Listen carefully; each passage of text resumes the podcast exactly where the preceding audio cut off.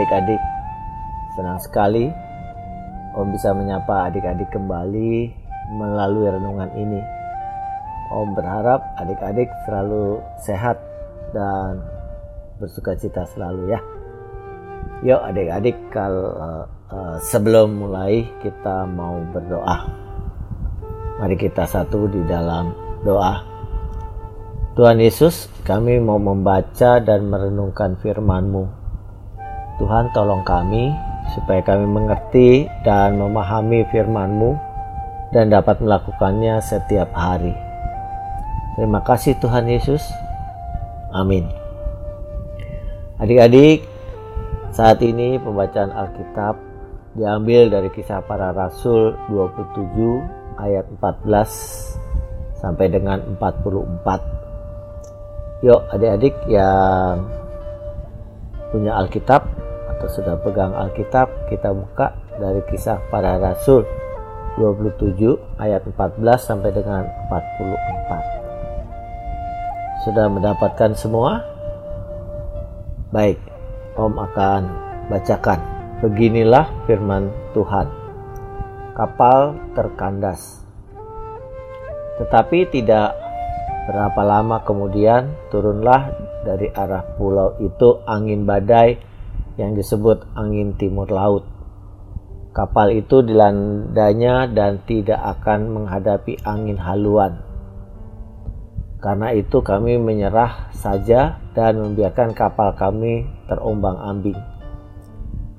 Kemudian kami hanyut sampai ke pantai sebuah pulau kecil bernama Kauda dan di situ dengan susah payah kami dapat menguasai skoci kapal itu dan setelah skoci itu dinaikkan ke atas kapal, mereka memasang alat-alat penolong dengan meliliti kapal itu dengan tali dan karena takut terdampar di beting setir mereka menurunkan layar dan membiarkan kapal itu terapung-apung saja. Karena kami sangat hebat diombang-ambing angin badai, maka pada keesokan harinya mereka mulai membuang muatan kapal ke laut.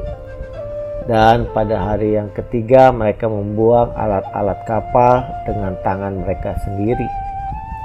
Setelah beberapa hari lamanya, baik matahari maupun bintang-bintang tidak kelihatan dan angin badai yang dahsyat terus-menerus mengancam kami.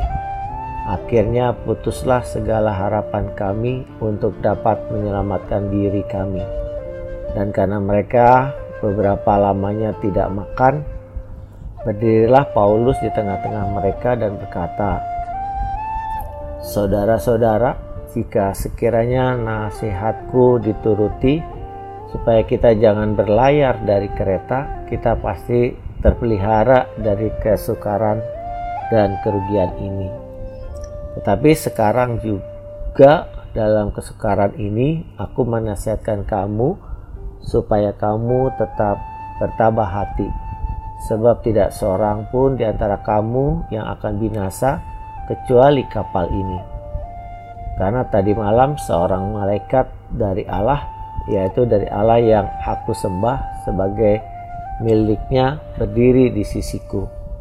Dan ia berkata, "Jangan takut, Paulus, engkau harus menghadap kaisar dan sesungguhnya oleh karunia Allah maka semua orang yang ada bersama-sama dengan engkau di kapal ini akan selamat karena engkau.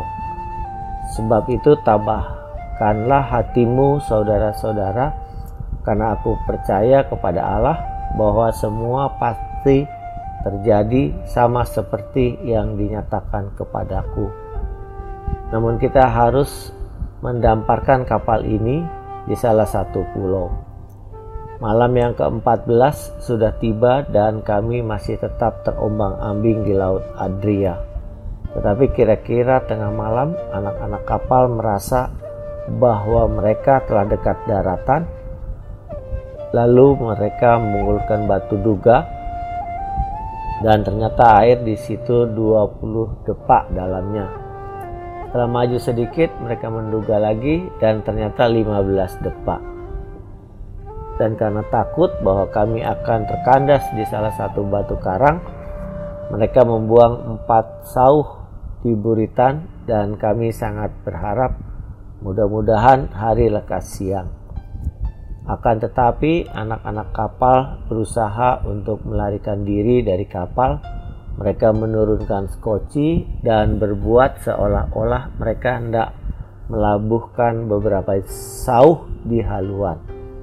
Karena itu Paulus berkata kepada perwira dan prajurit-prajuritnya, jika mereka tidak tinggal di kapal, kamu tidak mungkin selamat. Lalu prajurit-prajurit itu memotong tali sekoci dan membiarkannya hanyut. Ketika hari menjelang siang, Paulus mengajak semua orang untuk makan. Katanya, sudah 14 hari lamanya kamu menanti-nanti saja menahan lapar dan tidak makan apa-apa. Karena itu aku menasihati kamu supaya kamu makan dahulu. Hal itu perlu untuk keselamatanmu. Tidak seorang pun di antara kamu akan kehilangan selai pun dari rambut kepalanya. Sesudah berkata demikian, ia mengambil roti, mengucap syukur kepada Allah di hadapan semua mereka memecah-mecahkannya lalu mulai makan. Maka kuatlah hati semua orang itu dan mereka pun makan juga. Jumlah kami semua yang di kapal itu 276 jiwa. Setelah makan kenyang, mereka membuang muatan gandum ke laut untuk meringankan kapal itu. Dan ketika hari mulai siang, mereka melihat suatu teluk yang rata pantainya. Walaupun mereka tidak mengenal daratan itu, mereka memutuskan untuk sedapat mungkin mendamparkan kapal itu ke situ. Mereka melepaskan tali-tali sauh, lalu meninggalkan sauh-sauh itu di dasar laut. Sementara itu, mereka mengulurkan tali-tali kemudi, memasang layar topang supaya angin meniup kapal itu menuju pantai. Tetapi mereka melanggar busung pasir dan terkandaslah kapal itu. Haluannya terpancang dan tidak dapat bergerak dan buritannya hancur dipukul oleh gelombang yang hebat. Pada waktu itu prajurit-prajurit bermaksud untuk membunuh tahanan-tahanan supaya jangan ada seorang pun yang melarikan diri dengan berenang. Tapi perwira itu ingin menyelamatkan Paulus. Karena itu ia menggagalkan maksud mereka dan memerintahkan supaya orang-orang yang pandai berenang lebih dahulu terjun ke laut dan naik ke darat.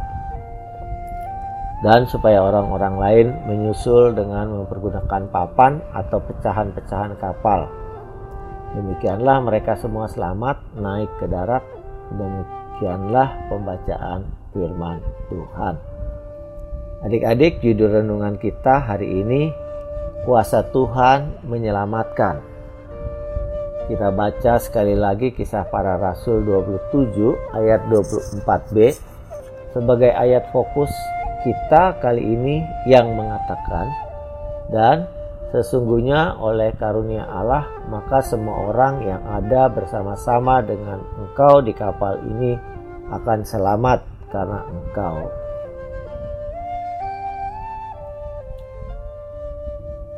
Adik-adik, kali ini kita belajar tentang kuasa Tuhan yang menyelamatkan dari pengalaman Bulan dan Papa ketika menolong teman Bulan.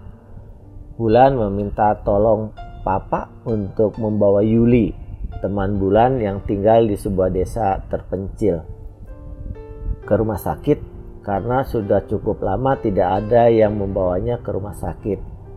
Karena tidak ada kendaraan, dan jalan yang sulit. Belum lama keluar dari rumah Yuli, turunlah hujan yang sangat deras, sehingga perjalanan Papa terhambat oleh jalan berlumpur dalam yang menenggelamkan ban mobilnya. Akhirnya mobil itu terjebak dan berhenti dalam kubangan lumpur yang liat sambil terus diguyur hujan yang lebat.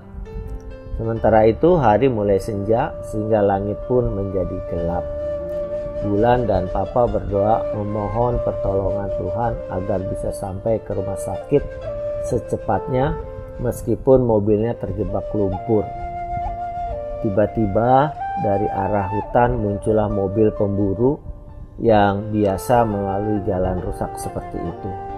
Hujan yang mereda membuat para pemburu menjadi lebih mudah menarik keluar mobil Papa Bulan yang terjebak lumpur itu. Akhirnya terbebas juga mobil Papa dari lumpur. Setelah mengucapkan terima kasih kepada para pemburu itu, Papa melanjutkan perjalanan ke rumah sakit. Papa dan Bulan mengucap syukur atas pertolongan dan kuasa Tuhan yang mengantar mereka tiba di rumah sakit dengan selamat. Yuli segera mendapat perawatan yang intensif. Pernahkah adik-adik mengalami peristiwa seperti Bulan dan temannya Yuli? apa yang adik-adik lakukan di saat kondisi yang sulit. Ya, teruslah berdoa dan selalu bergantung pada kuasa Tuhan. Tuhan kita hebat, penuh kuasa untuk menyelamatkan anaknya yang membutuhkan pertolongan. Mari adik-adik, sama-sama kita mau mengucapkan, Aku bergantung pada kuasa Tuhan untuk keluar dari masalahku. Kita ulangi ya. Aku bergantung pada kuasa Tuhan untuk keluar dari masalahku. Demikian adik-adik, yuk kita berdoa kembali.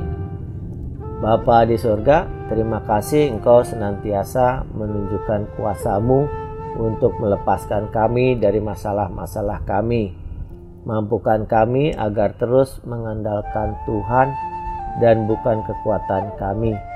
Kami percaya Engkau selalu memberikan pertolongan dan jalan keluar bagi kami. Terima kasih Tuhan. Di dalam nama Tuhan Yesus kami berdoa. Amin.